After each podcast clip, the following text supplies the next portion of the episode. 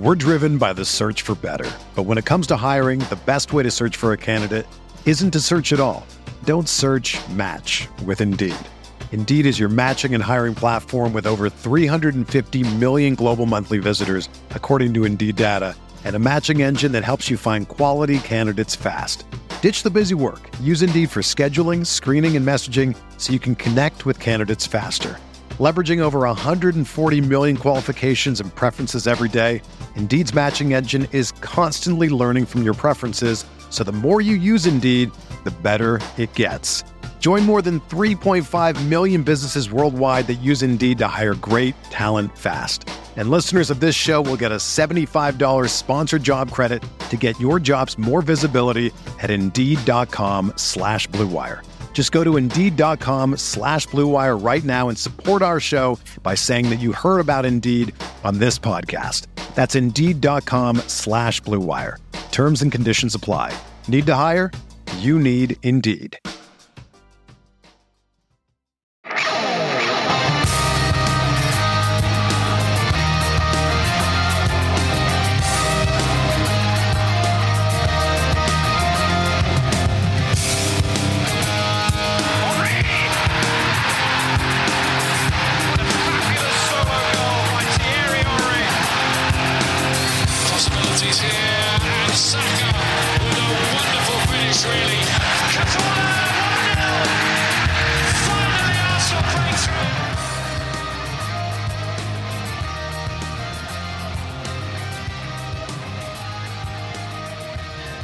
Oh my goodness, breaking news.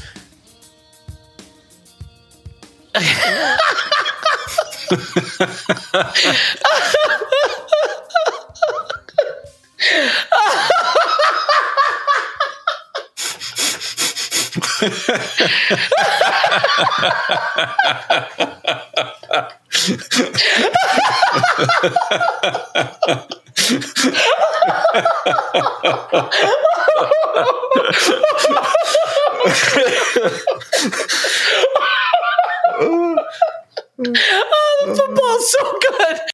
This is the Arsenal Vision post match podcast. My name is Elliot Smith. You can block me on Twitter Yankee Gunner.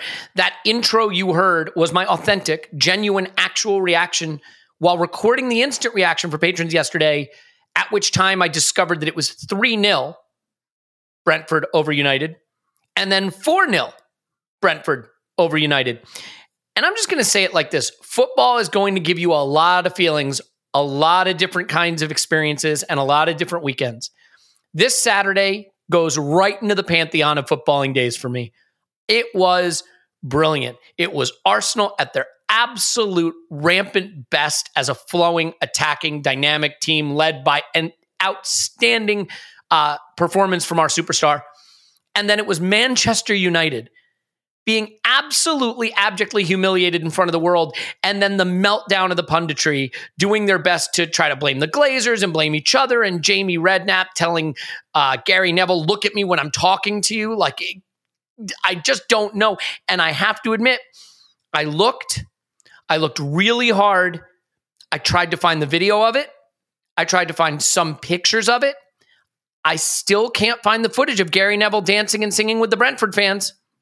I don't know where it is. Tim did the tweet. I'm just doing the podcast version of it. Tim got there first. He was better. Tim's on Twitter at Stobert. Tim. Hello there. And Clive's on Twitter at Clive PFC. Hello, Clive. Hey, hello, hello.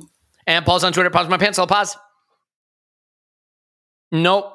Nope. You got to come off mute to say woohoo. You just got to do it. It's like being back at Union Chapel. It's it's like we're just reliving the experience. Paul staring into his computer.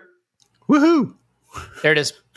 There it is. As we just look at the top of your head, get your microphone turned up. Let's go. Here we go. All right. So, um, Tim, let's just start with this. Let's get it out of the way because the, the, our game was so good. It, it's unfortunate. In a way, I wish we just had a nice little boring 1 0 with not much incident because I could spend the whole day talking about United getting beat by Brentford. And in fact, uh, the Chelsea game has just wrapped up.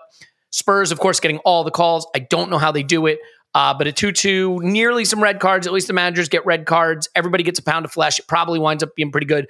Tim, really quickly on the Manchester United day, growing up the age you grew up, living the life you lived, the experiences we all had coming up as football supporters. Any United comeuppance is good comeuppance, but this this is really elite tier comeuppance for United. How much did you enjoy it? Yeah, I just I, I really wish that I could go back and show twelve year old me this and just say stick it out, stick it out because it gets good. Uh, yeah, I mean. I, I, w- I went to school in southeast London in the 1990s, so obviously everyone had an uncle from Manchester all of a sudden, or a brother who'd been to Manchester once, or like they'd bought Definitely Maybe by Oasis, and that made them Mancunian. Um, so s- somehow, so like you know, put up with a lot of that over the years, and like I was 15 when they won the treble, and they sealed that treble on my birthday, by the way, on my 15th Terrific. birthday in 1999. So yeah, absolutely fantastic. And and like the the way I enjoyed it as well was I was I was in a pub called the Arc Star uh, next to Holloway Road Station, and actually I wasn't watching the first half because we were outside, but we just kept hearing the cheering every couple of minutes, and we were like, surely they haven't scored again, and uh. And that was a really nice way to experience it as well, and um, just just to kind of um, you know, uh, I, I guess close this bit. Um, I, I just wanted to say as well, I spoke to loads of people in the Arc Star who were just like incredibly generous about this podcast and everything. Were very very nice. Obviously, everyone was in a great mood because the sun was out and Arsenal had played brilliantly, and then that was unfolding. Um, and so, you know, I, I, I took a, a lot of bouquets um, in the form of drinks for all of you fellas um, on Saturday. And, you know, that, l- listen, I took the drinks, I drank the drinks, but in spirit, they were for you as well. So thanks to everyone that was that was really nice on Saturday. Well, I beat you by a day because I took all the drinks Friday night, and uh, yeah, it didn't go quite as well as it went for you and for Arsenal on Saturday because I spent the night hung over the toilet like a rookie 20 year old in a college party who can't hold his liquor. It was a absolute abysmal situation. And if you've never heard of a carafe of martinis before, I don't recommend you look into it.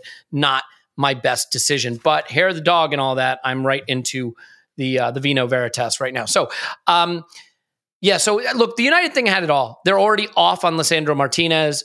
There's all kinds of jokes about him on the internet, each one funnier than the next. Harry Maguire's getting worse.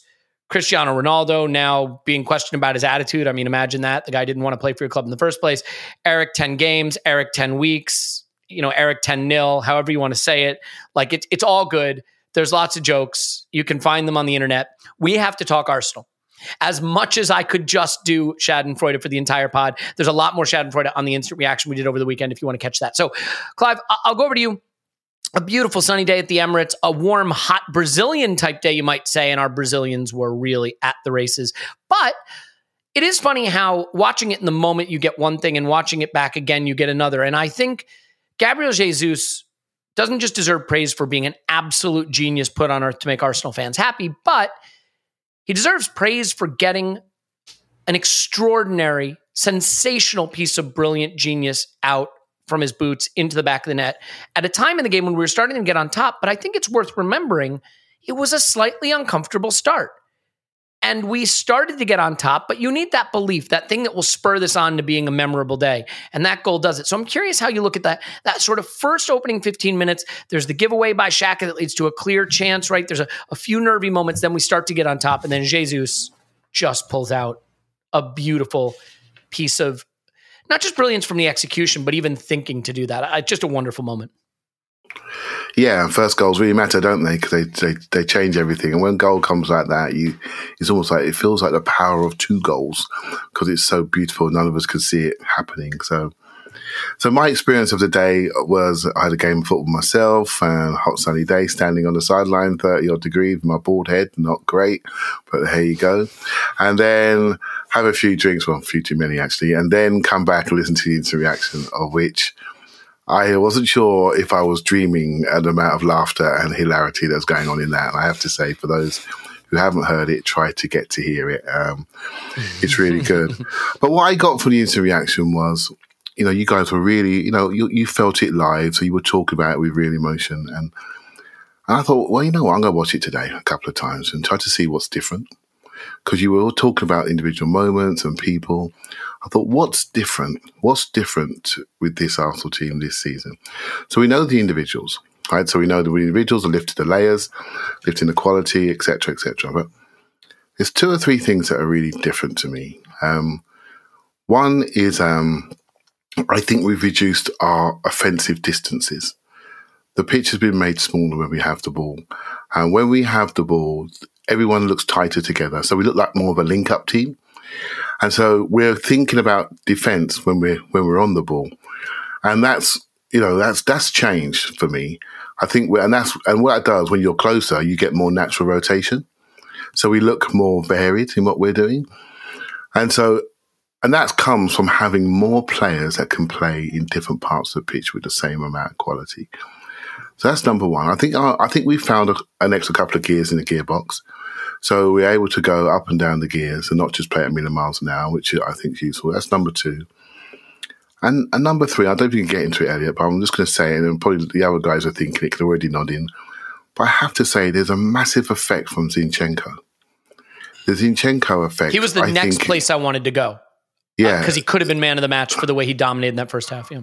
I think as a group, as we're, we're all mates, right? And we're all learning this new team. And I thought, let me do a bit of, I could watch it cold. I had no emotion, so I could watch it a slightly different way, you know? And uh, we don't have, we don't have that player. That player has changed us as much as the centre forward has.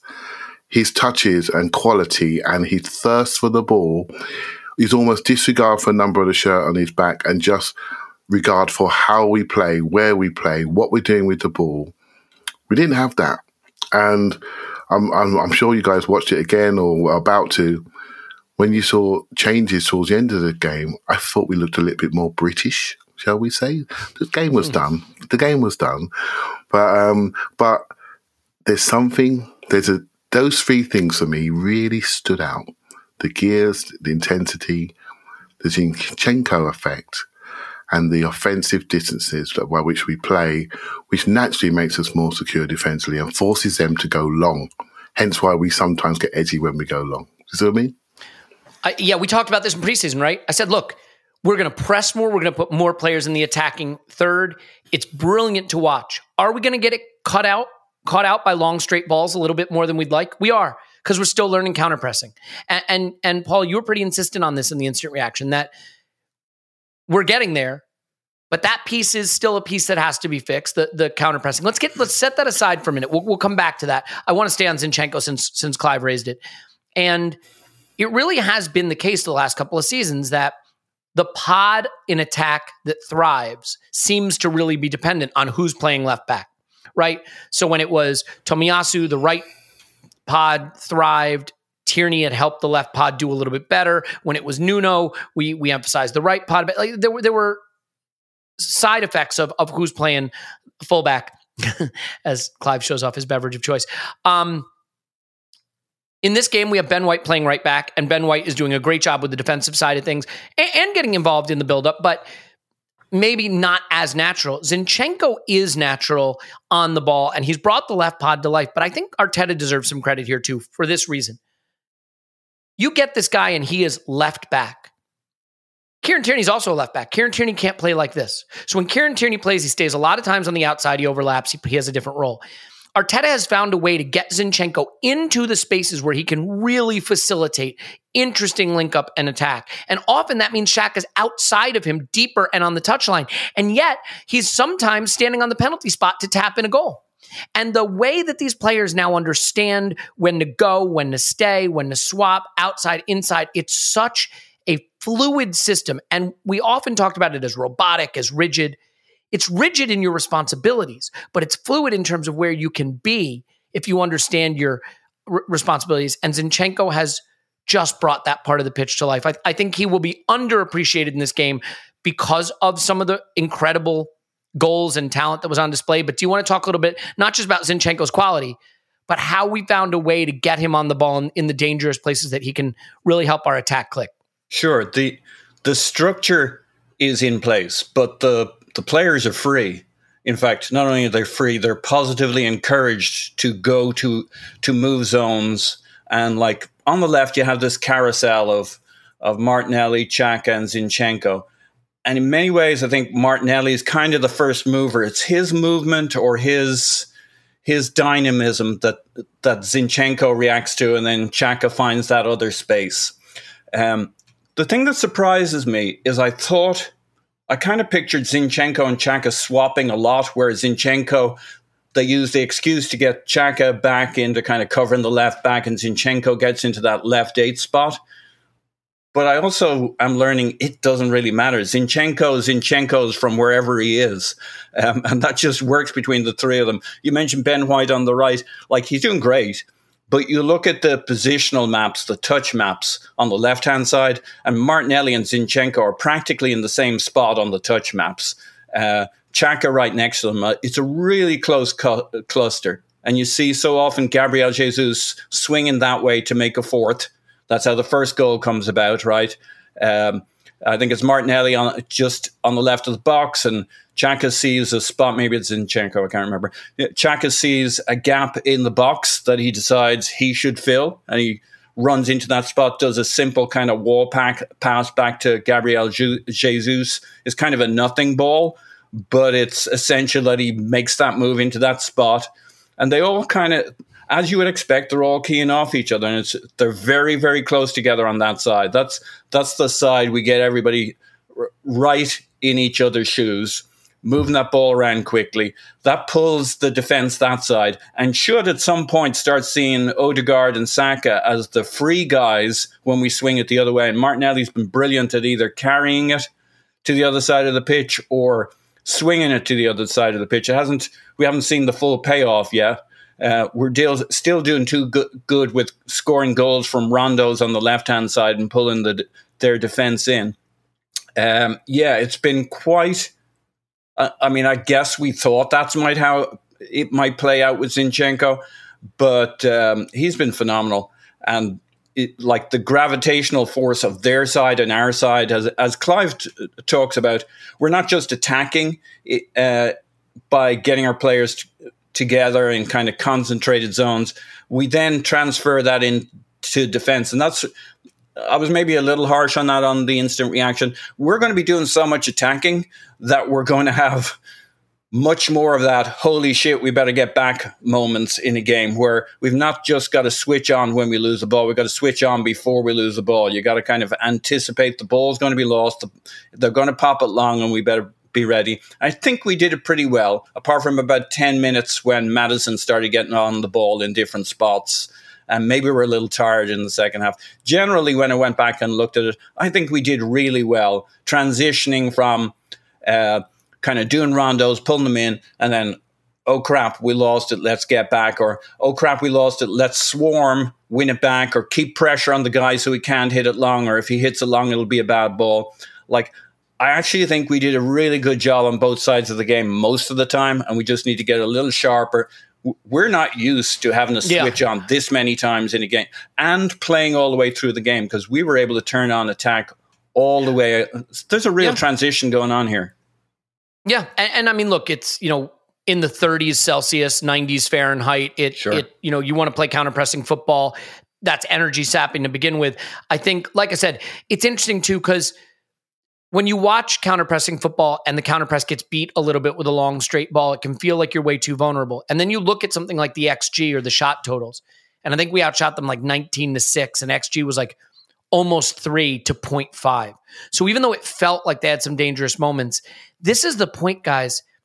Last season and especially the season before, remember how we talked about well, the XG is missing it. We we had a lot of dangerous possession. We just didn't convert it into into chances. We we're having a lot of dangerous positions, but we're missing the final ball to create a chance. Well, now we're not. And now, because we're not, we're getting 19 shots. We're getting three expected goals. We're scoring four goals. And you know what? When your center back unfortunately puts it in the back of his net, right? Or your your goalkeeper lets you down at the near post. You could come away from this game feeling, oh, we were more dangerous than them. We don't deserve this to be 2 2. But it's not 2 2, is it? It's 4 2. And it feels comfortable and safe because you're not just having dangerous possession, you're creating dangerous chances. And that was the thing that had to be added. And oh, by the way, Tim, a big reason that's been added is a guy named Gabriel Jesus, who is an, a superstar in the making. And by the way, I do want to clear thing up. I, I, think there's a quote going around saying that he said, I wasn't happy at Manchester City. I don't think that was the quote, actually. I think he said, I wasn't not happy at Manchester City, right? As in, like, I was happy, but yeah, I like. The point he was making was he wasn't playing enough, but he was he he said he wasn't right. not happy. He just wanted to play more. Right. He said, yeah. He so, said, I wasn't unhappy. He said, I wasn't unhappy at City. Yeah. Right. But right, he obviously then made he turned a new page forward, right? And We can all see the difference. we see the difference. So, so Tim, let, us talk about our Brazilians, and we'll start with with Gabriel Jesus. And like, you were in the ground. I, I'm curious how that goal feels, that first goal, because when there are dangerous moments, there's a there's the thing you feel with the crowd, right? Oh, here it comes, ah, and then it's a goal, and you see it coming. And then there are those goals like this where you're kind of in a dangerous position, but it doesn't look like there's anything imminent, and a player pulls out a piece of brilliance, and it's a gasp um, before it's a roar. How did you feel watching that goal? And I'm curious, just the sensation of not really seeing it coming, and then your brain clicks on what he's just done. You have to like think a minute on what just happened, you know? Yeah, yeah, you get the. You're right because there isn't, like you say, we lots of nice like interchange and uh, mm-hmm. passing mm-hmm. between Martinelli and Jesus and all of that. And yeah, it's like there's a good move going on, but you don't get that kind of everyone rising gradually to their seats. But what you do get, particularly with a shot that dips like that, and you can see the goalkeepers going for it, and you get that agonising second of is it going up? Yeah, it's gone over the goalkeeper's hand, but is it going under? The, yeah, it's going under the bar. So you get that kind of oh, oh, oh my god, there it is. and uh, and and yeah, it, it's it, it's just a it's actually um, a type of goal I don't think he scores that often. Like his second goal, um, hello back post there was there was someone Tim's around here. I, for, I, I, forget. I forget. I forget who said um, he scores loads of goals. Like the second one, very typical Gabriel Jesus goal. You. and so, some of some, some of the, the chance he actually missed, those are like, you know, very typical. Like he does a lot of good work outside the box, um, but never scores from out there. Always like fairly close range. And this is still like it's the angle more than the range that makes this goal, right? But it's that it's that kind of um, you know reaching for a different club in the bag and just like you know when you're in the sand or something, just wedging it out.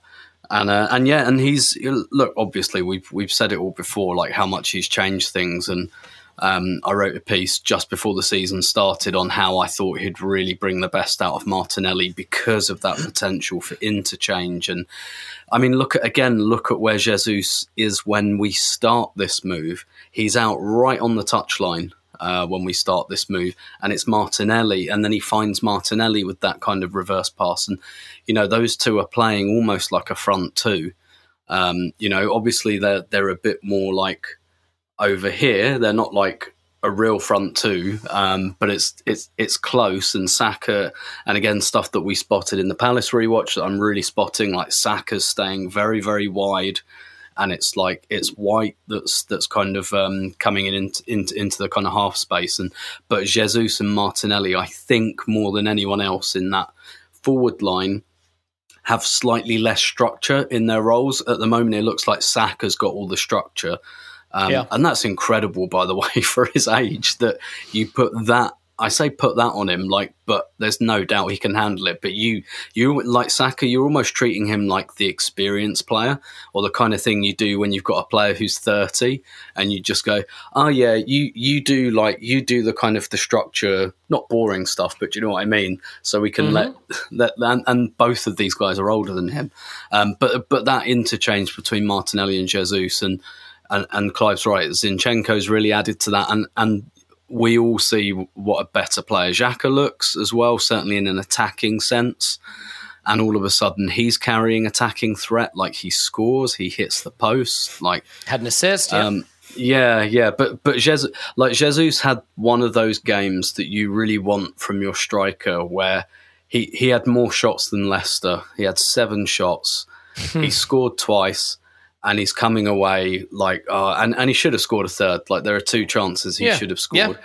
and that's that. That's kind of always been a bit him as well. But at the same time, when you're putting up loads of shots, you will miss them, and you will miss easy chances. Like it happens to pretty much I, every striker people are sick of hearing this from me, but for a couple of seasons there, Mohamed Salah had missed the most big chances in the Premier League because he just yep. got so many of them. You want your yeah. striker to be high up on the missed big chances list because it means he's getting a lot, a lot of big chances. Yeah, yeah, yeah, and and that front three, like I'm loving the look of that front three, like how dynamic it is, and you know Saka holding width on one side and the other two, but there's still rotation within that, and I, I think it looks, I just think it looks so so good at the moment, and it, I mean, look, we look like a new team, so there is a chance that in coming games, you know, teams will see us more and, and everything like that, and we might have to have an answer to that. But we just seem to be giving teams so many different types of problem because of the movement.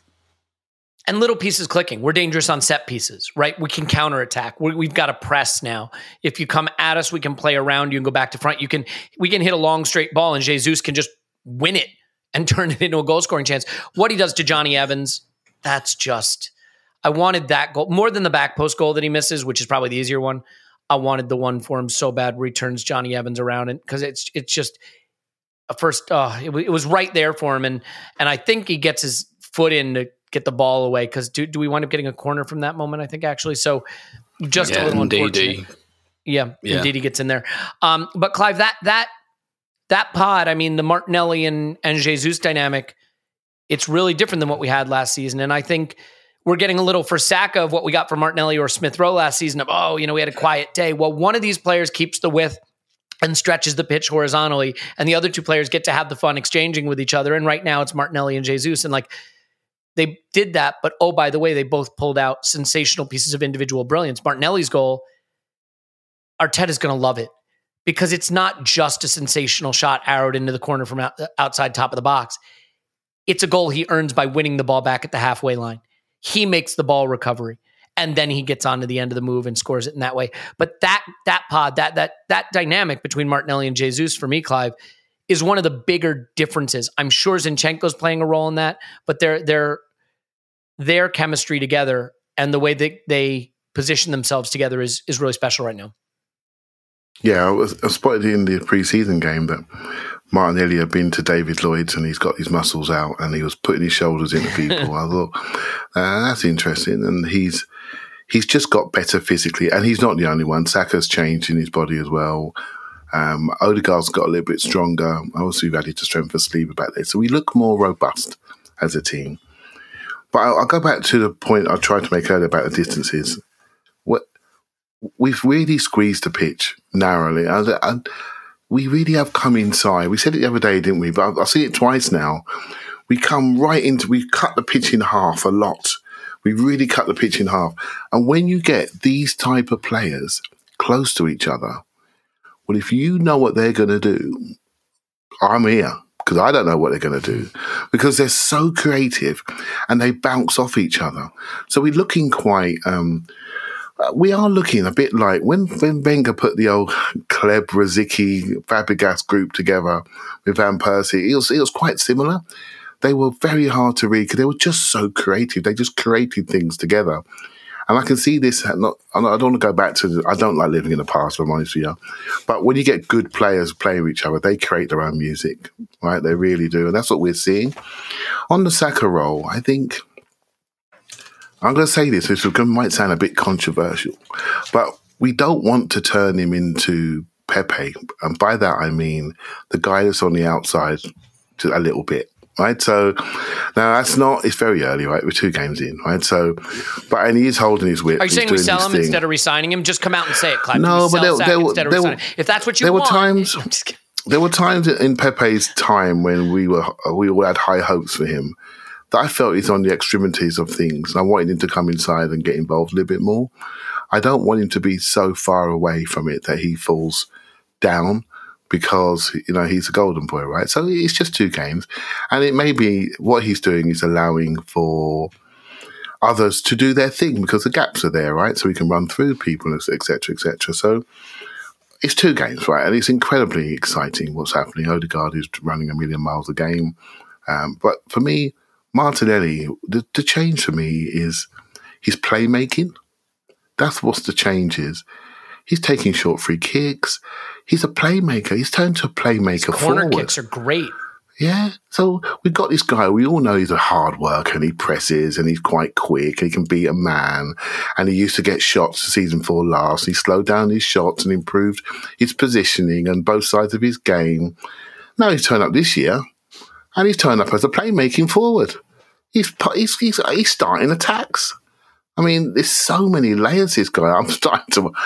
I'm sorry. We have to do a podcast without Elliot because he's, the love for him is too great. But Elliot, I think you might be underestimating how how I, honestly, Not I'm possible. starting to I'm starting to wonder his potential because if you're starting to add playmaking to your game as well, you're you're a special special player if you're doing that. If I've one can go to the criticism for Elliot, it's that he Yeah, please, doesn't away. love him enough. I don't Elliot. love him enough. Can, can, can I make a point too, Clive? Just stay on this for a second, and then Paul, I know you Yeah. want to add on this as well, um, which is makes a change from the normal situation. Um, the, He's gonna get a, he's gonna get a Mar- talk now anyway. He's gonna get a talk in there. Look, Clive, Martin, in the internet age, we love to roast people. We love to have a laugh at people. We love to have a meme of people. You know, we love to make things like Martinelli absolutely ruined Fofana in this game. And the mm-hmm. internet loves to laugh about that. But this is an important thing tactically. When you have a player that can get a defender on a yellow early, have them playing reactively, have them feeling nervous about being on the front foot, you open things up for everybody by doing that. We saw Ben White against Zaha before the yellow card and Ben White against Zaha after the yellow card. And it did make a difference. He had to play the game differently. And Fofana gets that early yellow. He cannot live with Martinelli. He's turning him and running past him. And I think that played a part in how we became more dominant in the game because Fofana ha- is looking at the game saying, I got all these minutes that I got to play on this yellow. And by the way, he probably could have gone a couple of times. So, as much as we love to meme that stuff, isn't it really important that we have these players who can, you know, get an early yellow for a defender because he can't live with them and totally change the defensive plan for the opposition? Yeah, I think he, he he's just added more physicality to his game. So he's he's happy to go in the duel. So he can win the mm. duel with his speed and skill. But now he's saying, you, you're not going to push me about. And that, that creates a different dynamic in the duel. Do you see what I mean? And the defender feels he has to take him out. And that's the big change for me. Is his he's just turned into a man basically, and he's getting physical confidence. And Clivey has the well annoying habit confidence. is the annoying habit now, like I do of interrupting, of uh, interrupting the other player and getting the ball. Like he's got blue, glue on his boots uh, this season. If he go, if he goes after a ball, if somebody comes after him, almost every time. Like Arteta used to have that thing, and obviously Santi did because he was brilliant, had quick feet. But Martinelli seems to have a comes out with the ball factor that, uh, like, talking about causing turnovers and giving the other, giving the defense conniptions, or like there was a point at which two or three of them came after him, took the ball off him, and you're like, oh, he, he overplayed that, he lost the ball, and then he goes back at them, takes the ball off them, and recycles it back to us. I mean, it happened all through the game. Yep. Yeah, yeah, I mean, I, I agree with that. And, and yeah, well, let, me- let me let me stay with you for a second, Paul, just because the the Saka thing's interesting too. Like, so much is narrative in football. So, like, if Martinelli doesn't get a back post header sitter off a set piece against Palace, we're talking about how he missed a sitter that could have won us a critical away game, and he's the villain all of a sudden, but he gets it. Now he scores this wonder goal. He's playing great. I mean, if Jesus scores a tap in by his standards at the back post. We're looking at Saka who beats a man and takes a beautifully low driven shot, right? That that that's that's the one I'm thinking of, right? The Jesus far post where he misses just outside the post is is that the rebound off of Saka's shot or is that Xhaka's goal? There's a Saka shot. Yeah, Saka shot, palmed That is the out. one, yes. Yeah, palmed out, and he, he just goes side netting on his Right, left foot. right, right, right. And that, and that's Which would have really made the perfect hat trick. from Saka. Yeah, yeah, left right header. Um, so Paul, I, I think Saka's role is also partly. I mean, look, it's definitely influenced by who the fullback is. I don't think there's any debating that. I think it's influenced by where the center forward wants to go. Lacazette liked to go into the right half space more. Jesus does seem to like to go both sides, but he, he has a good rapport with uh, with Martinelli. But I think it's also the fact that I think Saka is our best one-on-one player. I don't think you can live with him in 1v1s. And so we're okay isolating him because he will usually beat a man. He has that really nice 1-2 he can play with Odegaard. That pod works, but it's just a little bit wider. And I don't think that's a problem. And I, I think there's going to be a lot of good games for Saka as defenses start to try to invest a little bit more in shutting down the left side and Saka gets isolated more and he's going to he's going to humiliate people. So it- really is just about patience. You don't need every player to go bang every game. You need the team to, and we we did that on this day. Um, yeah, I kind of feel they need to be patient. And by them, I mean Saka and Odegaard and kind of enjoy the fact that the other side is carrying the load right now. As Tim mentioned, uh, oppositions will adjust to us. Um, they'll they'll find ways of blocking that side, and it'll come back the other way. And like Saka's got a long season ahead of him, and if I'm him, I kind of feel like a burden's lifted that I don't have to be the man all the time. I thought it was interesting in Jesus's interview this time around when he was done uh, talking. Uh, he said, "Actually, hang on a second, give me back that mic. Uh, screw it. On second thoughts, I am the Messiah." Um, like Jesus has totally embodied this. He's the man. Um, and like, if I'm Saka, Saka's too young to be the man. It's not healthy for him, for the club. Like, like he needs the time to keep developing, keep what you know. I think half the problem with Cesc Fabregas is he got burned out being the man from way too young, carrying a young team, all that kind of stuff. I think that was a lot of why he he wanted to take a step back from where we were at. I didn't want to see that with Saka. I'm delighted that the experienced players are coming in to the, run the show and that Gabriel Jesus is ready to be the star, the superstar, and that Martinelli's stepping up on the other side, and that Saka can have great games and good game. He'll never have a bad game. When you think he's had a bad game, you go back and look at it and you say, "Oh, it's only because he was very good today, not brilliant."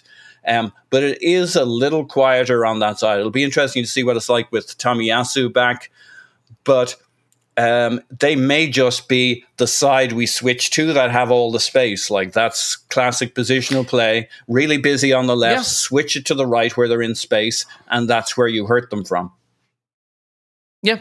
No, and I think the other thing is this is good because what was the panic all summer? We need a Saka backup. We got to have a Saka backup or we're dead. Well, what we really see now is we're not as dependent on Saka even when he's playing right? Like we we've created a little bit more balance in the way we're able to hurt teams. I mean, Xhaka got a goal in this game. Jesus gets two goals in this game. Martinelli gets a goal in this game, and there could have been more for both of them. So, not needing Saka to carry the load helps us two ways. One, it means that we're just a better team. And two, it means that we don't have that single point of failure. And we've had a single point of failure in a number of positions on the pitch down the years. And, and it doesn't look like we have that right now um, as people are yelling the names of a couple of players. I'm not going to say it because it feels like a jinx. Um, Tim, I, I want to bring up something though that was specific to the match day experience and, and how it transmitted to me watching. So William Saliba scores an own goal. Now, I think there are questions to be asked of Ramsdale in that moment who had a couple of dodgy moments in this game, but fair enough. Saliba scores no goal. And it, look, he, I think he has to get ahead on that. I think he has to do something there. He just has to head it wide to the post, and he doesn't. It's a mistake. It can happen. That's not what I want to focus on. What I want to focus on is a reaction. And this is what happens when a team is playing well and the pl- fans feel connected to a team and the fans feel connected to the manager and the fans are in the right mindset. Because then instead of being what Harry Maguire is facing at United, you get what happened with Saliba, which was immense cheering for him. And then every time he gets the ball after that, he's soundly cheered. And Arteta spoke about it after the game, the way it left, left lifted him and how beautiful it was. I was moved by it, Tim. I was like, you know, I could be a Moni guy. I get it. But in the ground, this is what I hope support would be about. And I understand that it can't always be that way. That's utopian. Fans are going to express frustration when there's frustration to be ex- ex- uh, expressed. But the way things are going for the club right now, the connection between the fans and the clubs meant they had the grace and the sympathy and the love for this player in this moment to lift him. And it made a difference. And I'm curious how you felt being a part of that and how organic it was and what you think was going on in that moment. Because I, I really think that was a beautiful moment for Saliba, for the fans. And then it, it, he went right on to have a great game after it, you know? Yeah, like that's what should happen, right? That is what should happen. Now, with the best will in the world, it doesn't always happen. I'm not going to pretend for one minute if you wind the clock back three years and Mustafi puts that header into his own net that there's going to be any applause, and probably not from me either. Um, quite frankly, um, although Mustafi would probably be busy pointing, blaming someone else for it anyway. Pointing to his head. Um, think, but- think. but but but you're right. These are the th- and and and Man United is such a good like analog for this at the moment because everything United are going through at the moment, like fans unhappy and seeing footage of them abuse. oh, I say abusing, you know, giving the players a mouthful at full time, which you kind of think fair enough. Like when Yep. when they've played like that um, and everything. But like and and you know Ronaldo and all, like it's just like this is where we were a couple of years ago with Özil's shit body language and that issue and the Aubameyang issue. I mean the Aubameyang issue was only a few months ago, but that that that was slightly different because it didn't actually feel like it really damaged um, anything. It was just like it was an issue, whereas like Özil felt a bit bigger than Özil himself. It felt like this is symptomatic of a club that's just done too many stupid things, um, made too many mistakes. There's too many knots in this. And and listen, like before the game yesterday, I I um I often go in a pub called the Bank of Friendship. Um, a lovely little pub um, that I've that I've gone to for like 20 years now. Um, but it's it's like it's it's quite small. It's going to be Um, rammed now, Tim. There you go. You've ruined it. and it, and it's quite intimate and everything.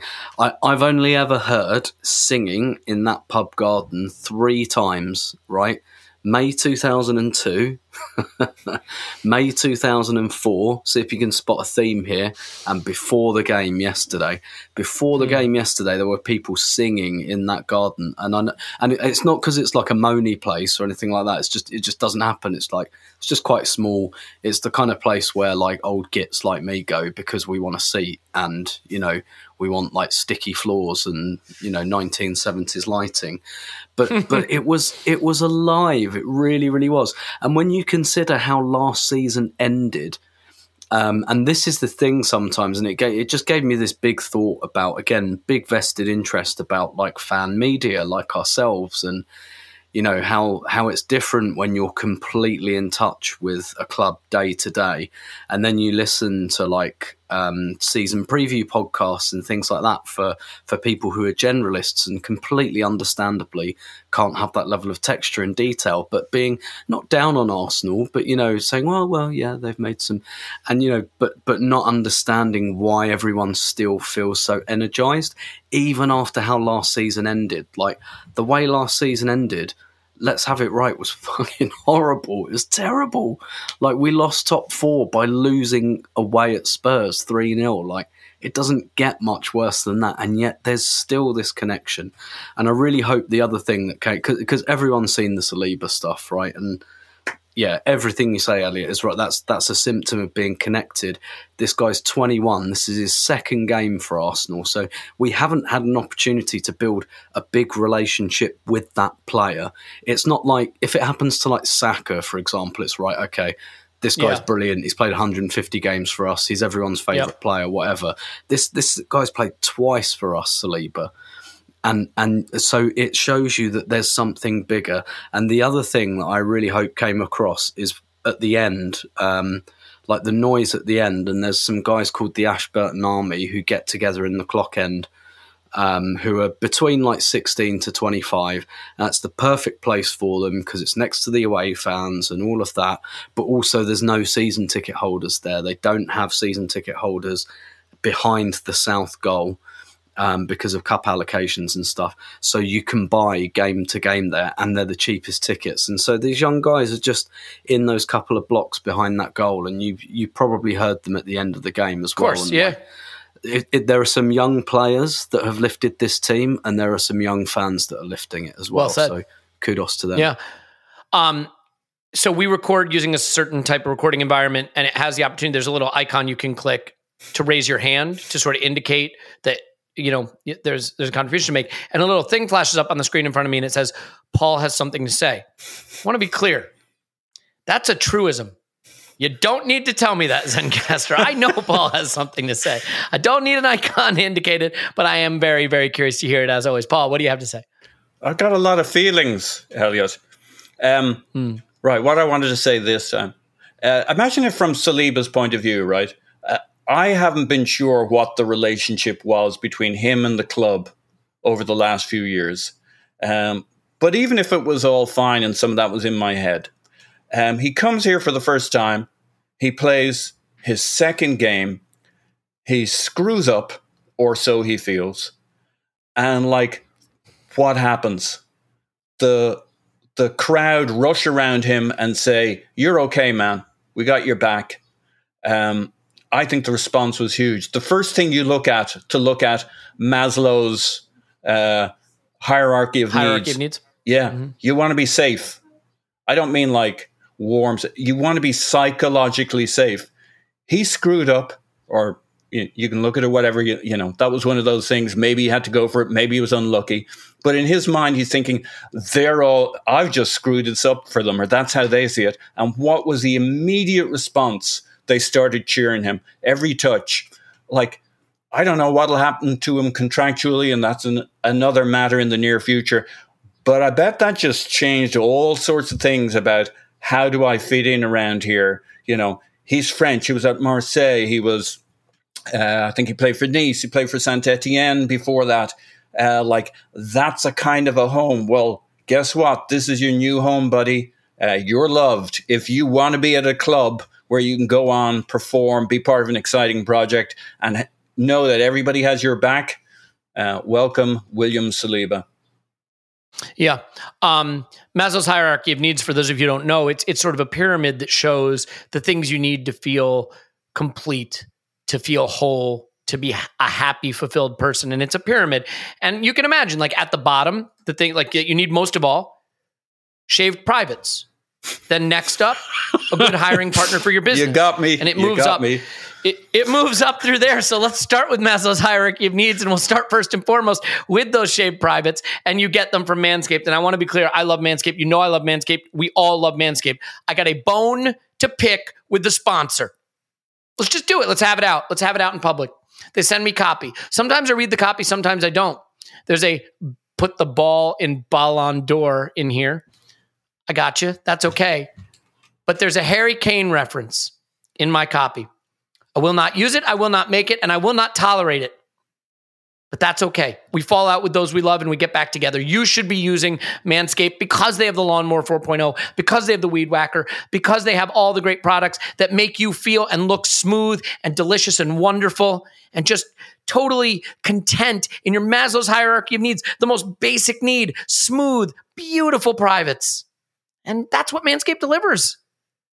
The Performance Package 4.0, it is a package and it gets you all the things you need. The Lawnmower 4.0 really is a transcendent device for shaving your privates. A long battery life, works wet dry, ceramic blades with skin safe technology. A 9,000 RPM motor powered by 360 degree rotary dual blades. What's that? That's the weed whacker. It does the ear and nose hair. Why are you using other stuff? When you can go to manscaped.com, use promo code Arsenal Vision, and save 20% off with free delivery worldwide. Manscaped.com, 20% off free delivery and 20% a- and uh, worldwide, 20% off free delivery when you use promo code Arsenal Vision. Celebrate a new season of the beautiful game with your newly beautiful balls. That's what it says. It says you must read it. Don't have a choice. I skipped the Harry Kane thing. You can thank me for that. Okay? Okay. We're friends again.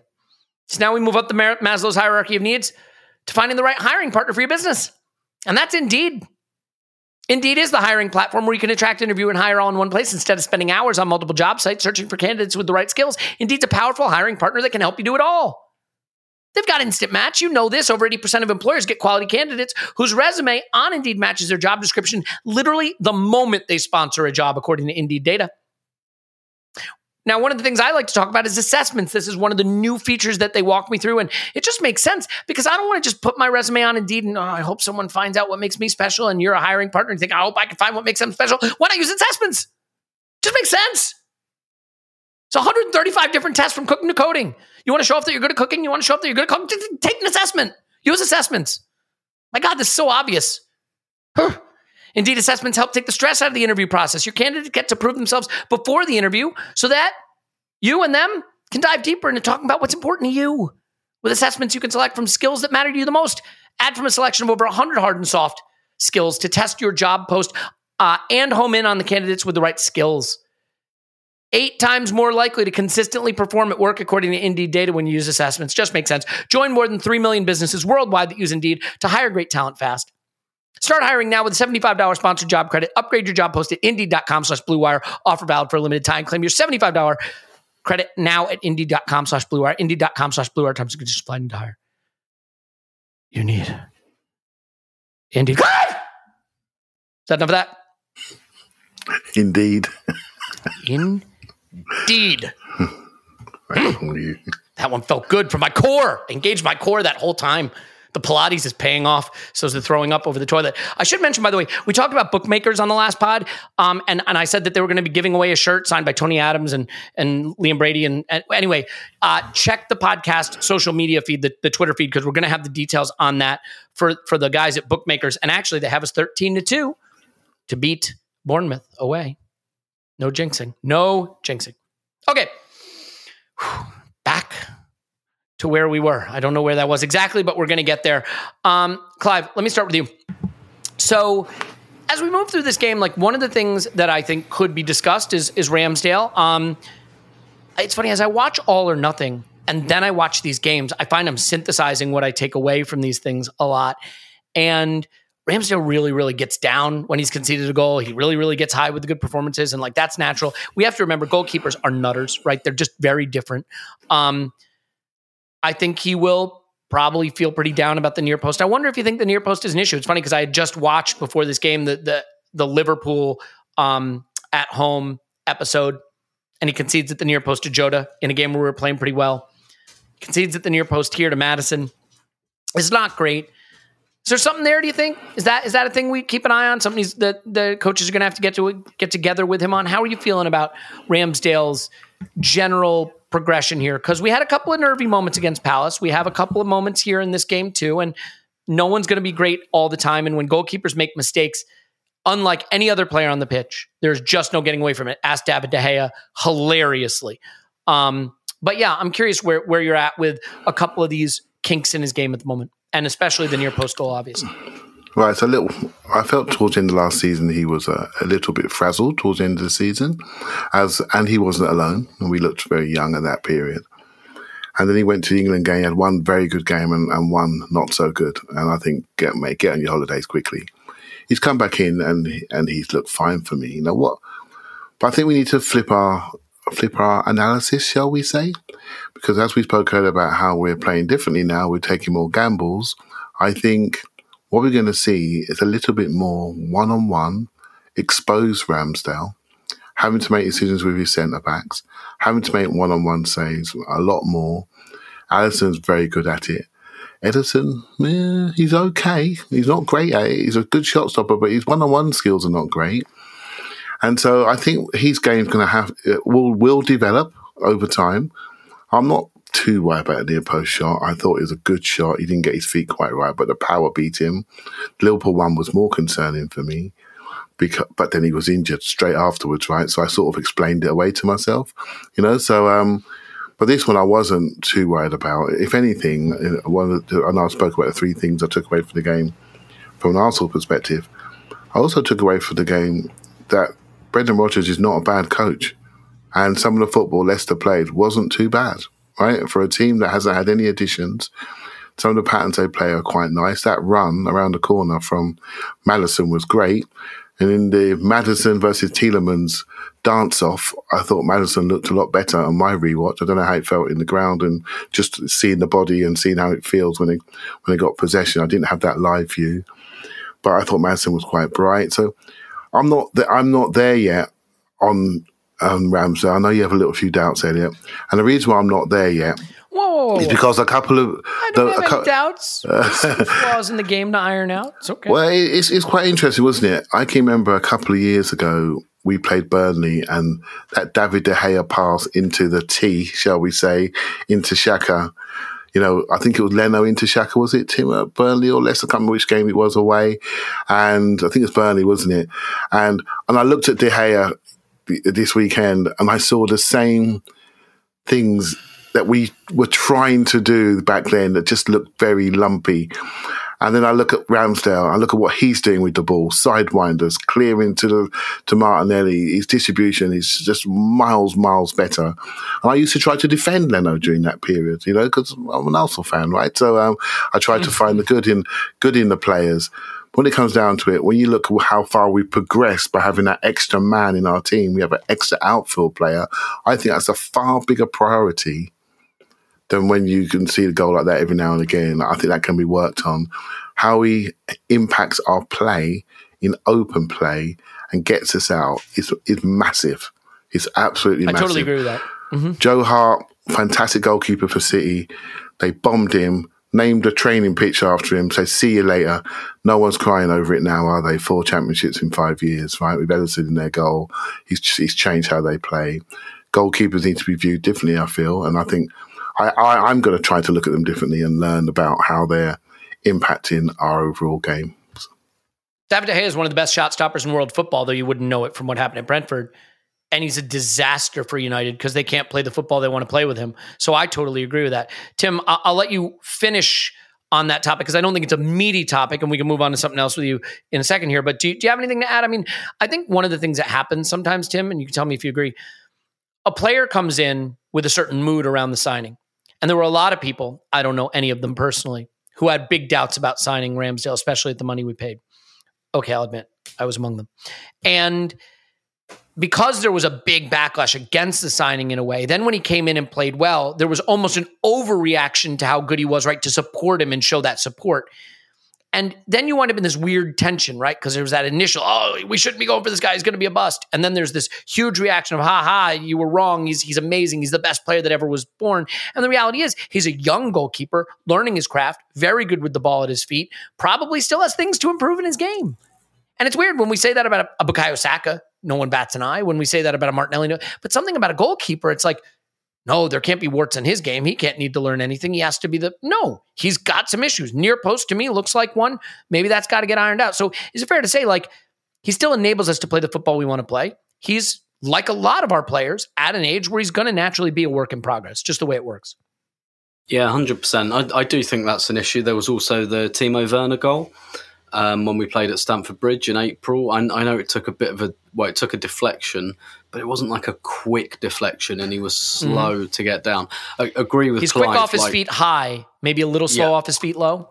Yeah, yeah, I, I think that's fair enough. Um, and and yeah, I agreed with Clark. Like that Jota one last season was genuinely really poor, but then, as revealed in the documentary, you understand he has a hip problem and misses the next game, and you're like, okay, that's you know, that's that's what that's probably what's happened there. But yeah, hundred percent, it's a weakness, and when it's a weakness, like first of all. I, I am absolutely certain that he's sitting down and talking with goalkeeping coaches about that, hundred percent and I'm absolutely certain that other teams are talking about it as well.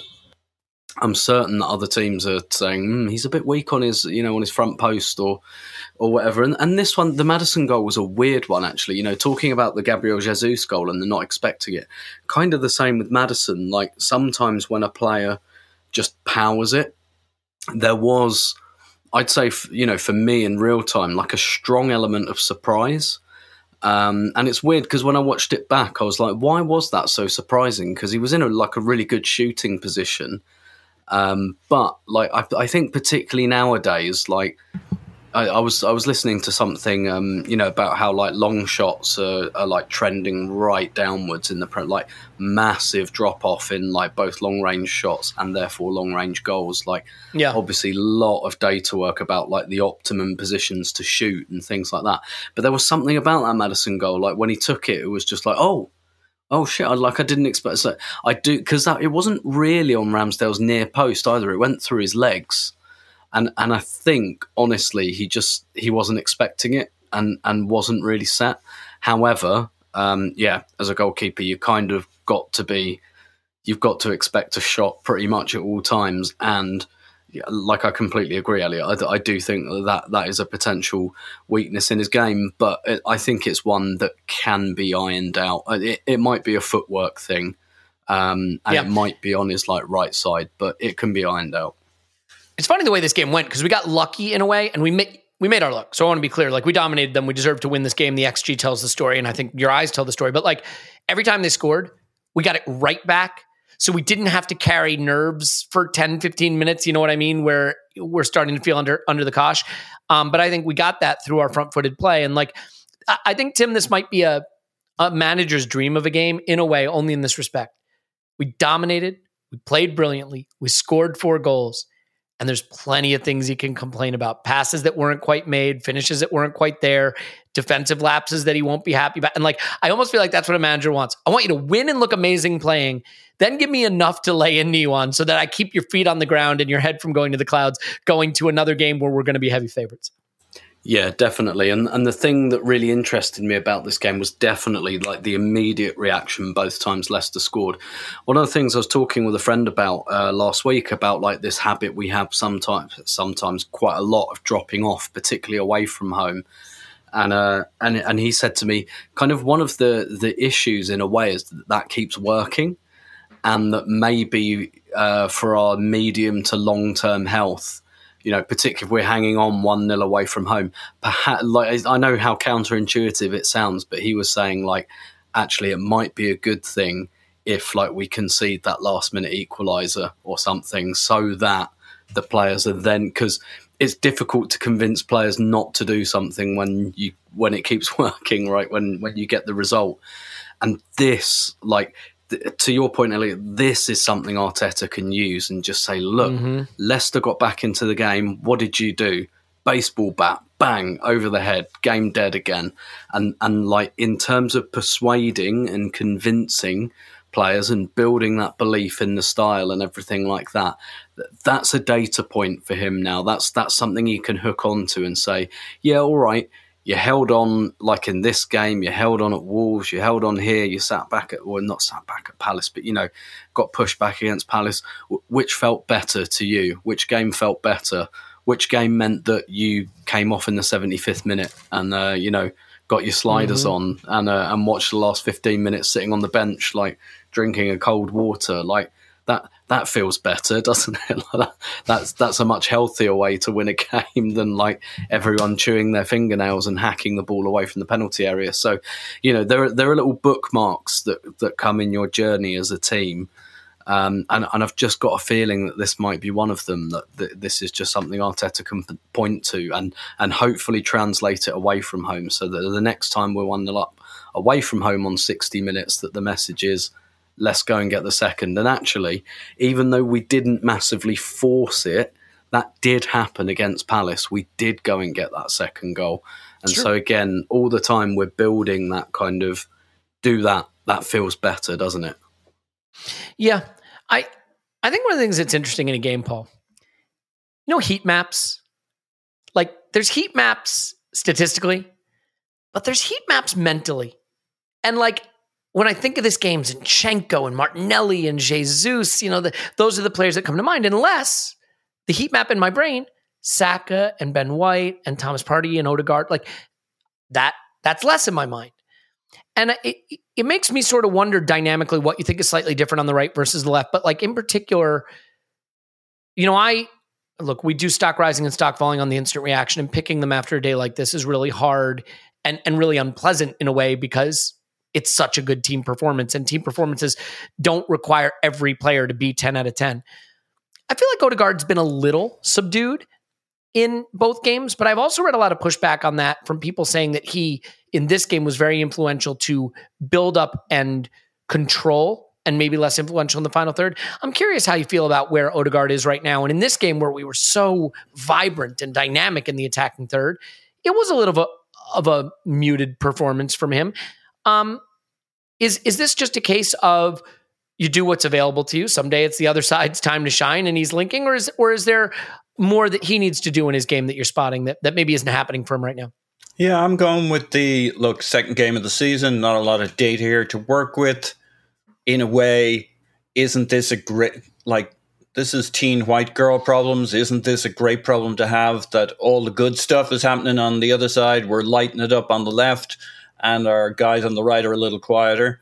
Uh, there was a very funny moment on uh, 40 minutes and 40 seconds, roughly, um, where everybody goes to the left hand side. So we're doing rondos with Martinelli, Zinchenko, Gabriel's over there, Xhaka's over there, and uh, Odegaard's bored, so he goes and joins in too. And Saka goes over to that side of the pitch, and I'm like, positional play my ass the you know screw Arteta ball. We've gone full Wenger ball. everybody's over there. Everybody wants to play. Everybody wants to be involved. I'm like, um, this isn't what I was expecting with my five lanes. There were no lanes on the right hand side of the pitch.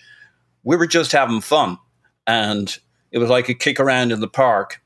And like I, I just kind of think, certainly, like w- if this continues, yeah, I'd start to get a little worried that maybe he's a little off, but he's just too good. He's like Saka. He's got too much talent. Like I was never even a big believer that he had form issues last year. It's just like give him the ball in good situations, give him a couple of games, and we'll see the Odegaard that maybe sometimes we think slips through our fingers. I'm not sure that's like the, his work rate in this game again.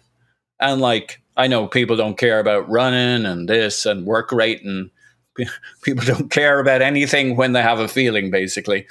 And but like he's doing all sorts of stuff and it might not be the dramatic stuff um, but I, I, just think it'll come you know swing back to his side. They'll have a big game him and Saka um, but it's two guys over there and Ben White eventually joining in versus four guys on the other side it feels like and all the action all the rondos all the busyness all the speed, and it's just set up for the swing back the other way, and their time will come. So I'm, I'm like, I'm more taken by the fact that Zinchenko's defensive work in this game picked up. So like. Uh, compared to the game against Palace, I thought it was much more. Maybe he's just fitter, a little bit more in the flow of the game. But I didn't see. Still got roasted a few times. It's just in his game. It's always going to happen. You know. Yeah, you just can't help it. Well, anybody who plays that high will get roasted too. So I, I thought it was much. Uh, I, there was a weakness about the Palace game defensively that I felt this was much stronger. And yes, he'll always have a bit of a vulnerability, but I thought that was a big step up. And I thought that was yeah, that's fair. That was like maybe that's just his level now. Maybe he doesn't get a little better defensively. Um, but I thought that was pretty strong. Obviously, Gabriel cheats across to that side, and that just um, gives us the platform that we're not vulnerable on that side. We can pull in the opposition and then we can switch it to Odegaard and Saka, and they can hurt the opposition who who've had uh, centre back after centre back pulling with the play. And the other piece that goes with all of that is all the runs, the little runs we st- we've started to make in behind, uh, dummy runs, decoy runs, Martinelli, Gabriel, uh, often dropping in, and then you got Jesus, even Xhaka's going and Zinchenko and like they're all having little pops, little runs behind, pulling centre backs with them, the movement, stirring the pot. I think it's going to be fine. I think Odegaard and Saka are about to find that they have nice open spaces as all that movement and little runs and people start finding those runs. We saw two chips over the top, Zinchenko scoop chip uh, mm-hmm. and Martinelli scoop chip into the box to players. Vieira's apparently a dab hand at that. We, we got so many different angles we're coming at them. I think Odegaard and Saka will be fine and will enjoy the space on the right. We've added some strings to our bow and we're just playing a little different tune right now, and that's fine. Yep. Clive, on on that thought, I mean, do you want to add on Odegaard? Like, th- this is the problem with the conversation. You can bring up a topic, and people can then interpret you bringing up that topic to mean that you think there's a problem. I want to be clear. I don't think there's a problem. I'm asking, you know, is there a an involvement in the final third that Odegaard has yet to bring to the table this season that is an area where we'll continue to improve. That's that look, if we're at a nine out of 10, we want to be at a 10 out of 10. If we're at 10 out of 10, we want to be at 11 out of 10, right? I mean, the, the, the, funny thing is, we're looking at a team now where I don't think the limit of our ambition is to say, let's get to top four. I think what we're seeing is, is there, is there more beyond that even with this team going forward? And so it's fair play now, fair game to even point to some of our best players and say, can can they give us more? And he's one of them.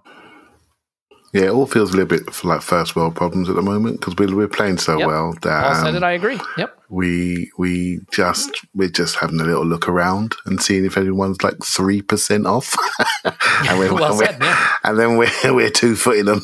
so like um, in a nice gentle way. I, I think I, I, I've got you know, much like everybody else, we'd like him to shoot a bit more.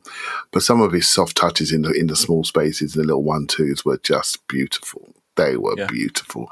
That Gabriel Jesus chance, the old Thierry Henry position coming on to his right foot, the combination before that was like silk. And that's so hard to do, to just touch the ball gently. The, the one two with Martinelli. Yeah, well, and, players but. Odegaard was Odegaard was in it earlier. He does a little Mm-hmm. back heel, just rolls it, and it's so soft, it's so perfect. And so you just seeing players in tune with each other. And yeah, I want him to shoot a bit more. I want him to be a bit more direct. But he's part of this. He's part of this painting, is he, at the moment? And he's just doing his thing. We're two games in, and um, if Jesus hadn't scored, having two games without a goal, we'd have been after him. You know what I mean? Like, uh, I, I want to be clear. I would not have been after him, but you, you but you know, but that's how things change very quickly. Oh, was it just pre-season? Or, so yeah, it's it's all. And what's really exciting Elliot, to be honest, is to be honest, I think there's many, there's there's more, much more to come. And when you have the youngest team in the league, there's so much more to come, just from pure development and learning, and Yep. how they get to know each other. I think there's more to come. There's a very creative player in Fabio Vieira we haven't seen yet. We know Eddie's on a plane to Valencia. If he comes back with a another positional play winger, who's very very bright, there's more to come. There's more to come in this group, and and it's almost like I just I can't wait to see it. Swift come on the right. Is that something to look out for going forward? And he looks like he's been in the gym. There's more to come with this group, and it's just August, and I just find it very exciting to be honest. Yeah, and that's something that I wanted to bring up to you, uh, Tim, is the subs. Mm. Bench looking a little stronger. Some players getting healthy. I think, I first of all, I think Tierney for Zinchenko is just going to be a regular substitution when we're leading games, and we we want to have that little bit more security. I I do think Zinchenko's a liability defensively, and I think it's worth it for what we get with him. But I think as a game wears on and we have a lead, and especially let's hope a lot of two goal leads, that's I just think that's a substitution that's going to be one of the, one of the first ones we see. Um, it's also interesting seeing Arteta get a little more comfortable appraising players. I think in the past there may have been some programmatic substitutions that were just based on this player replaces this player. So Nketiah comes on in the first game for Jesus. Nketiah comes on in this game for Bukayo Saka. And of the three, I thought he was the one who could use the the rest of the day off, right? And and and that comfort level that hey, any of the three can come off and can be replaced by anyone else. And and then Smith Rowe comes on, and now you're looking at Nketiah and Smith Rowe and Tierney, and it's it's a really nice it's a really nice um dynamic I think we have now coming off the bench. I don't think it's it's quite as strong as we want it to be, although there's still people to come back. So I'm curious how how you look at that. Um, I, Eddie, Eddie Nketiah had the perfect chance to slide it across to Martinelli on the break, but he takes the shot fair enough, a, a near chance. How are you thinking about the way we're using the bench? Because we're maybe not going to it as early as as some teams might, but I think we have the right players to fill in at the exact right places at, at endpoints in the game.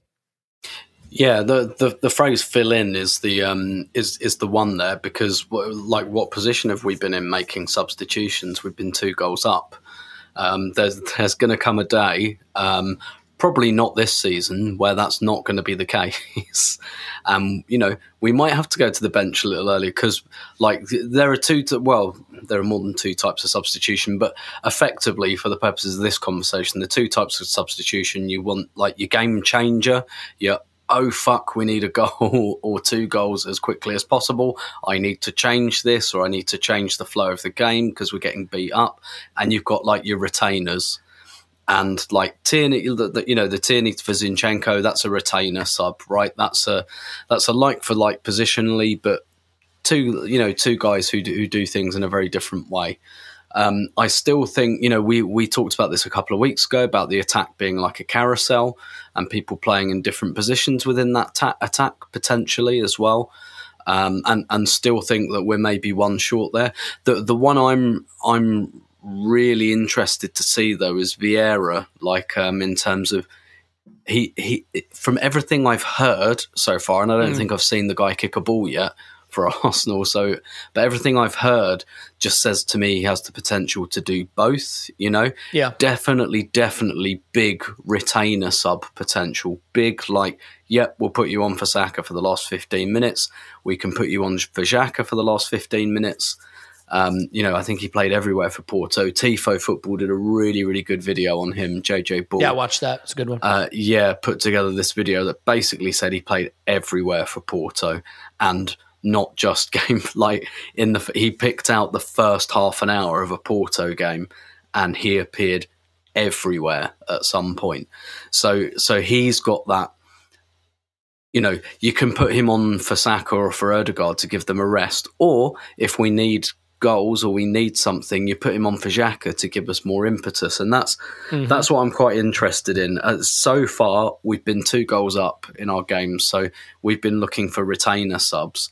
But I'm really interested in what some of these guys do. Like, what does Ed, like what does Eddie look like when we need a goal? Does that mean you know Jesus going out to the right and and Saka to the left and Eddie up front. You know, Vieira coming on for Xhaka. Like that. Uh, that's what I'm. I'm going to be more interested in because that's where we struggled last season.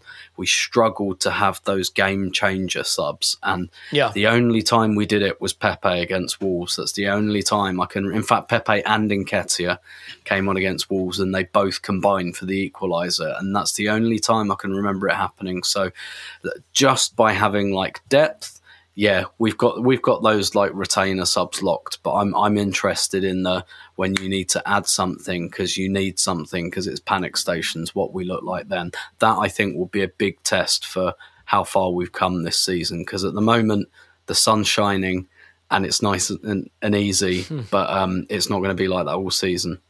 Certainly not. Uh, some days the sun won't be shining and it'll be easy. Paul?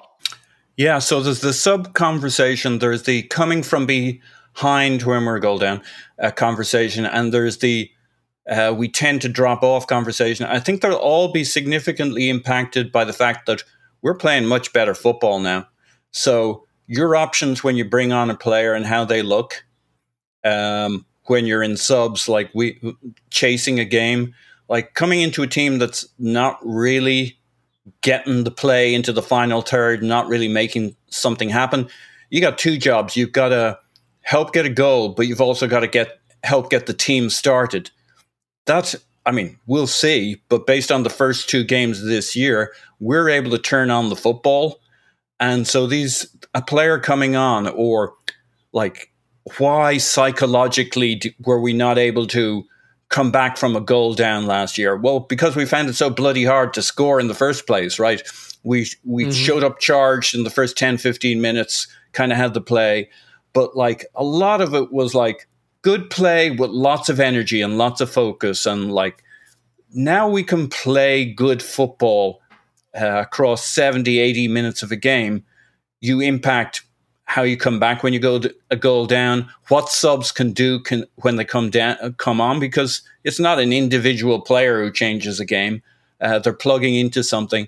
Um, how you play when you score a goal and then you seemingly drop off. Well you you drop off if it's really really hard to play the way you were playing before. So our ease in transitioning into the good football will change a lot of things. Questions will go away, like why don't we come back from behind? Why do we always drop off? Why are our subs not impactful? Or you know, why didn't that sub make more of an impact? So I think there'll be a different framing of conversations. Yeah, that that's definitely well. Yeah, I agree with all that broadly. I mean, um, Clive, that one of the things that we are forced to do, especially while the transfer window is open, is look at the project going bang as it looks like it's doing, and saying, how can it even be banger? More bang, the bangiest, bangier. There it is. And like we've had a lot of conversations this summer about how the left eight is someone that could be more left eight e. Well, that left eight in this game has a goal and an assist. And one of the things that Xhaka did in this game, and we'll finish with this because I think it is a really interesting topic that's evolving. I mean, he's standing on the penalty spot at the end of moves. He's making runs forward. That question of whether he can do in tight spaces what a more 88 would do in tight spaces is still an open one. There's one where Zinchenko back heels it, takes the defenders out of play, Xhaka runs onto it, and like slowly carries it to the corner flag. Okay, that's not super left 80, but he scores a goal from inside the box tap in, and he has an assist from a one-two type move uh, between Martinelli and Jesus. So the post with a header. He does hit the post with a header. That's right. Um, set aside let's let's set aside the things that we know by now both from the documentary from over the years that managers pick him that he's a good influence in the dressing room that he's liked that he's a leader that he's the captain without the armband. Set all that aside. Some strings being added to his bow. We saw that this preseason. Maybe still some strings that will never be on that bow for a player who's turning 30 and we know a lot about him. So how do you view that that position in terms of the bangiest bang that can be banged in the in the project um, just yeah, I'll come if I come to it in a second, Elliot. I just want to talk about dropping off for a second. Oh, now, I'll just gonna yeah, just when we, when we drop off, right? We normally we drop off when we're ahead. So what are you trying to do when you drop off, right? So you there's two things you're trying to do. You're trying to squeeze your distances, normally the four four two block. And what that does actually, because you squeeze your lines, that encourages people onto you. So then space becomes available in the where say fullbacks creep on, space becomes available. And so really what we should be focusing on when we drop off is not us dropping off, but the quality of our transition. Because sometimes you will find yourself fall before really, really quickly if you transition well and the quality of your pass is well and you break well into wide areas. So I'm having this discussion with my, with my own team at the moment. Dropping off is not bad. Space is there to arrive in, not to stand in all the time you arrive in, at, into space at pace, then you can really drive through it. And that brings me to Xhaka. What Xhaka is doing, he's running through. He's seeing space and saying, I'm not happy to stand here. I'm going to run through. And what that does to a line, it really distracts it. Now, Aaron Ram's made a career doing this, just running through. You know, so uh, he got he got some big goals running through. He did a lot of runs. He didn't get the ball anywhere near it. Do you see what I mean? But he Yeah. caused distraction. He caused he caused issues. You know, part of his game, which I think is underrated, his ability to run through. You know, and and I think what Xhaka's doing, he's just refusing to go anywhere. He's refusing to go anywhere, and he's playing very, very well.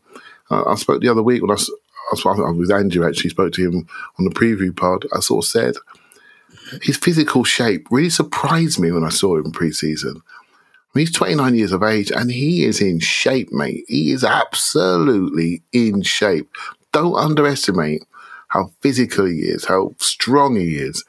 He's a, he's a major player. I mean, I, I mean, Tim, you were there yesterday, but I, I did you think Tielemans was better than him? I, I, I didn't feel it, right? I, I didn't feel it. I know he's got more a lot in his feet, I didn't feel it. I didn't say we have to do something here and send Xhaka Yeah, off to Italy that's fair. and then put this guy in. I didn't feel that. I, I've got to be honest, right? I didn't feel it, and so um, so yeah, that's a that's that's a testament to what he's doing and how he's adapting his game based on what we perceived his previous strengths to be. And um, I- it sounds crazy after six years, right? But he's he's growing on me big time. He's really growing on me. Can I add on the Well, he also- Tielemans thing? Yes, but let me just say one thing on it because it's been in my mind. I meant to say it earlier. It goes to show you how differently you can view a player when their role in the team goes from the absolute center of the footballing universe of that team to a contributor in a team that doesn't need them to be the center. We had a lot of seasons where it's not just that Xhaka was the first name on the team sheet, it's that Xhaka picked the ball up off the defenders deep and Xhaka collected the ball off the other central midfielder in the in the middle third. And Xhaka tried to get on the ball at the top of the third and he tried to chase back and put out every fire. And Xhaka wore the armband and Xhaka had 100 passes. And I don't know that that was the right thing for for the club, for the player, for the squad. Now Xhaka is a talented, committed player who is doing some things that help us, while some very, very talented players around him have evolved to much more um, prominent roles in the team, and it works.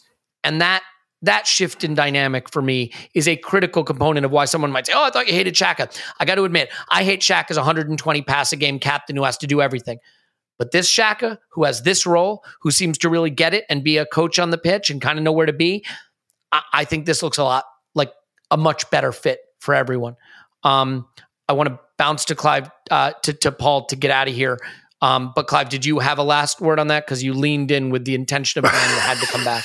I was leaning in and and and uh, sorry, I didn't realize I was doing that. I was leaning in and and agreeing, and I love it. I- That's the best kind of I, I think I think we go through. I think Xhaka's almost like a, a measuring stick of emotions, right? We, as his team develops, we can we can see him slightly differently because he's just not a core part. I think there were times when we weren't we weren't good enough. Let's be honest, we weren't good enough, and we were looking around for things to um, to blame, right? And he's standing there, six foot one, middle of the pitch, hundred passes, giving away penalties and getting sent off. You'll do. Do you know I mean? You'll do, and um, I'm sure if he does that again, we'll be we'll be right back after him. But I I I, I do like a player that really tries to adapt his game to please the coach. I think that's fantastic, right? That means he's working Yeah, for his team and not common. and his positional play that well, he wasn't doing when he first arrived. The way he's helping Martinelli and Zinchenko in his team has made us all talk about our left side this evening rather than our right side. So he's part of that show. And, and you're dead right. And I'll say this too, right? Erik Ten Hag has a way of playing football that doesn't necessarily suit the players Manchester United has. And look at what happens when De Gea tries to play that way, or Scott McTominay, for God's sakes. They look an absolute shambles. And Xhaka's doing it. So there's something to that. Paul, take us home. Yeah, quick thing on Chaka. I think he has an interesting way of being central without being central, an interesting way of being core without being core. He's interestingly egoless in terms of how he approaches the game plan for a guy with a big ego. Um, he's just he's a very interesting guy, and like I, I wouldn't diminish how important his play is within the good play. Uh, I'm, uh, you you said it the other day, Clive, how your eye eye is drawn back to him strangely when you're watching the game.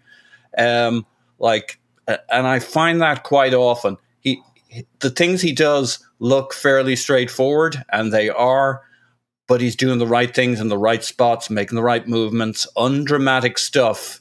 Like, how often did I watch Xavi uh, playing for Barcelona and be somewhat underwhelmed or Ser- Sergio Busquets. I mean, okay, they, occasionally they do something incredible, but most of their game is doing the right things in the right spots at the right time with the tempo. But the point I was going to make uh, was on Tielemans. Um, because it's not really about Tielemans. It's what we did to him. I think there was a very clever plan for him that every time Tielemans did the Tielemans thing and dropped back to, if you want to, whoever was DMing or Jonny Evans at the time to pick up the ball, we always had a guy on him and snuffed him out because that's his thing. Pick it up, carry it, bring it upfield. And Jesus, Martinelli, whoever, t- uh, Odegaard, every time they closed him down. So he might get a pass off, but it wasn't going to be the big game changing swinger to Maddison on the far wing or whatever. We had a plan for Tielemans. Fair play to the plan. Yeah. I, I mean, it worked. Whether we sign the guy or don't sign the guy, we certainly didn't look like we were missing him on the day. Tim, I'm actually going to let you say the final thing. Do you think Gabriel Thanks. Jesus is good? Do you think Gabriel Martinelli's good? Uh, there we Don't- go. don't There's our ask me that. podcast. The, the only the only point I wanted to drop into the the Xhaka Mm-hmm. conversation, which let's face it, is is infinite. Um, which which is a good job when you do like 17 podcasts a week. He certainly gives us a Mm. lot of material. But one of the many conversations we had like a year or so ago when Partey came into the team and all of that, it was like, oh, is he going to defer? Is he gonna is he gonna do that? Is he gonna no problem, no problem at all. And when, and let's face it, when we, well, when I was saying, "Oh, is he going to defer?" Like the implication is, no, I don't think he is. I think he's going to hate that. He's going to want to be the guy. He's going to want to be in that position. Not a bar of it. Not a bar of it. He's he's played this position. Hasn't even said anything um, about it. Like completely changed his role, and nothing. There's there's there's been nothing to suggest that that's been a problem for him. So yeah, I thought I'd just drop that one in. Well, it's it's a good thing because everybody's looking a lot better right now. When a team plays better, rising tide lifts all boats, and when there's a hole in the bottom of your boat, uh, it sinks, and that's what's happening to United, and it's absolutely effing brilliant. No time to go into Chelsea v Spurs. Um, wish there had been the red cards for the players. We got the red cards for the manager. I think both teams look like they have flaws, and I imagine whenever it does come time for us to play those teams, that we may get that 10 0 finally. Certainly looks that way to me. That's how I feel about it.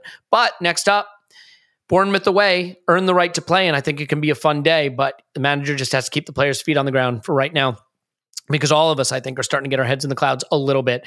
And that's a good thing because it means we are sitting pretty second in the table behind only Manchester City. So for Clive is on Twitter at Clive PFC. Thank you, Clive. Thank you very much. For Tim is on Twitter at Stillberto. Thank you, Tim. My pleasure as always. And for Paul, who's on Twitter at Pause My Pants. Thank you, Pause. Woohoo! My name is Ellie Smith. You can block me on Twitter at Gunner. We love you! And we will most certainly and only talk to you after Arsenal 10, Bournemouth no.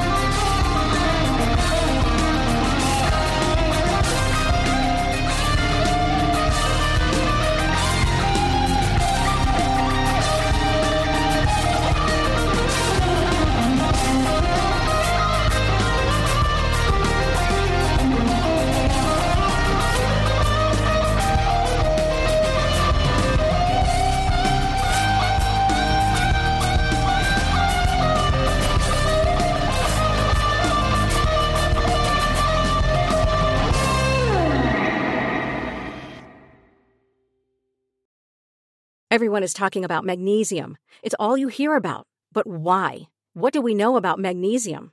Well, magnesium is the number one mineral that 75% of Americans are deficient in. If you are a woman over 35, magnesium will help you rediscover balance, energy, and vitality. Magnesium supports more than 300 enzymatic reactions in your body, including those involved in hormonal balance. From functional medicine doctors to mental well being and female hormone experts, we all know that magnesium is the one mineral to improve all aspects of well being and health. But which one? Magnesium Breakthrough from Bioptimizers, the trusted choice recommended by leading experts with seven best absorbed forms of magnesium to ensure your body receives the support it needs for overall well being. Go to bioptimizers.com slash balance today and use code BALANCE10 for 10% off. Support your journey to wellness at B-I-O-P-T-I-M-I-Z-E-R-S dot com forward slash balance. Magnesium Breakthrough from Bioptimizers, your foundation to optimal health and vitality.